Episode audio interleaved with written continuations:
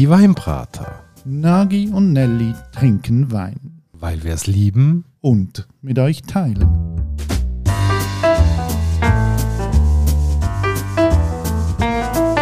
Hoi Nagi. Janelli und hallo liebe Hörerinnen und Hörer bei einer weiteren Folge von Die Weinbrater. Heute mit einem neuen Format, mit dem Hörer Innenwein. Genau, wir haben ab und zu mal Leute, die uns hören und dann unsere Flasche Wein überlassen mit dem Wunsch, hey, besprechen den doch mal in einer Folge von eurem Podcast. Und so eine Flasche haben wir auch heute auf dem Tisch vom Hans-Rudi. Kennst du den Hans-Rudi? Ich kenne den Hans-Rudi, weil er ist einer von unseren ersten Hörern war. Richtig. Und äh, Hans-Rudi hat uns die Flasche zugeschickt, die wir jetzt gerade hier vor uns auf dem Tisch da haben. Kloster Sion. Aha, es geht heute also um Walliser Wein. Nein, nicht wirklich. Es ist ein Aargauer Wein, Kloster Sio in Klingnau, die Reserve 2018, wo der Hans-Rudi uns da zukommen hat. Dann hat mich jetzt wundern, warum gibt uns der Hans-Rudi genau diese Flasche? Ja, ich würde sagen, wir machen das, wie wir es immer machen. Wir läuten und fragen nach. Hans-Rudi, unsere lieben Hörer, wie lange hörst du uns eigentlich schon zu? Ja, seit es euch gibt. Und jetzt hast du gedacht, du schickst uns eine Flasche Wein. Habe ich gedacht, jawohl. Jetzt, ich habe gedacht, ihr müsst einmal guten Aargauer probieren. Weil wir haben sehr gute Wein im Aargau. Und wie bist denn du selber auf das Kloster Sion gekommen? Ich bin ja einmal in einem Weinclub und wir haben einmal einen Anlass beim Vater Meier dort unten.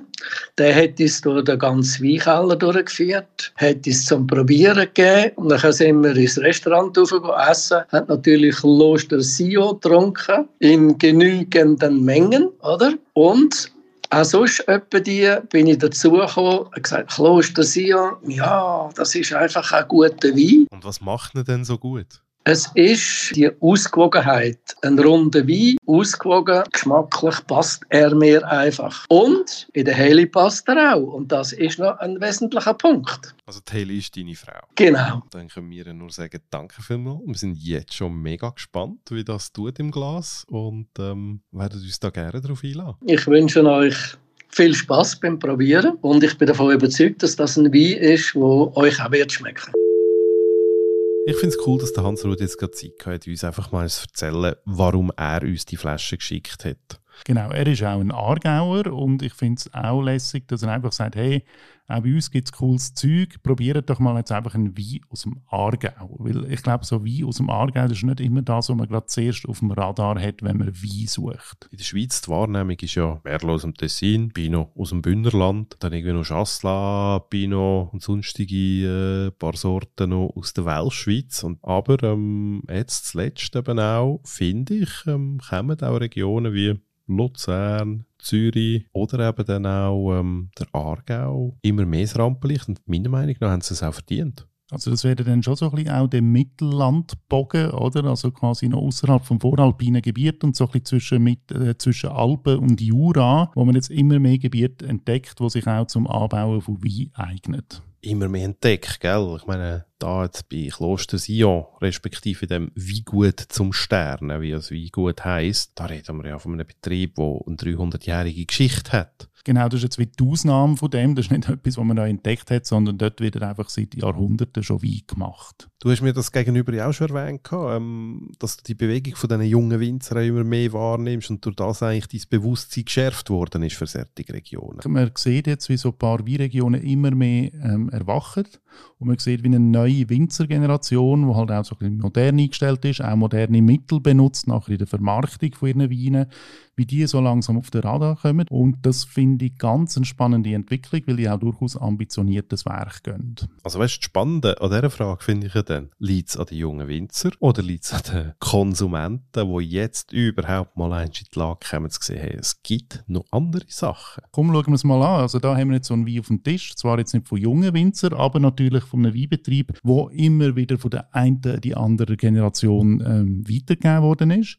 Wir haben es vorher kurz erwähnt, seit 300 Jahren ist das Weingut im Besitz oder wird bewirtschaftet von der Familie Meyer. Heute ist die 17. Generation schon am Werk und das sind der Andreas und der Manuel Meyer, die den Betrieb führen und dort wird ja nicht nur Wein gemacht. Nein, die haben das unter sich aufgeteilt. Also auf der einen Seite gibt es der Weinbaubetrieb mit der Rebschule. Auf der anderen Seite, wie der Name sagt, eben wie gut zum Sternen. Es gibt auch das Hotel, Restaurant Sterne in Klingnau, wo dort natürlich die ideale Kombi Essen, Trinken zusammengeführt werden kann. Und durch das natürlich aus meiner Sicht auch wirklich ein perfekter Schmelztiegel erreicht worden ist. Du hast gesagt, dort gäbe es eine Rebschule. Kann ich dort etwas lernen? Nein, eine Rebschule ist natürlich eher dafür da, zum Rebsorten ziehen, veredeln, parat machen, dass man Steckling hat, auch für andere Winzer oder für den eigenen Bedarf, um dort wieder nachpflanzen können. Weil ein Reben hat ja auf ihrer Seite auch eine beschränkte Lebensdauer, muss man irgendwann auch wieder mal ersetzen.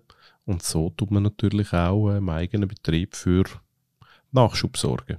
Jetzt zu dieser Flasche, die wir auf dem Tisch haben, könntest du da nochmal sagen, was das genau ist? Also da vor uns ist jetzt eben Kloster Sion. Das ist der Rebberg. Klingnau, der Ort. Und die Reserve 2018, also der Top-Wein vom Gut. Und äh, dem Punkt, liebe Nelly, würde ich doch gerade mal schnell für die Etikettenkritik weitergeben. Also, das ist äh, zu grossen Teilen einfach eine typografische Etikette und es ist der Spitzenwein von dem Weingut. Darum ist auch in goldenen Lettern steht dann drauf Reserve 2018, also der Jahrgang. Und unten steht dann noch Weingut zum Sternen und das ist mit einem Emblem versehen, wo wenig überraschend einen goldigen Stern zeigt. Also ich würde jetzt mal sagen, auf der Etikette sehr viel Schlichtheit, finde ich aber jetzt auch okay für ein Weingut, das eben im Aargau ist, auch wenn traditionsbewandert, strahlt das eine gewisse Modernität aus.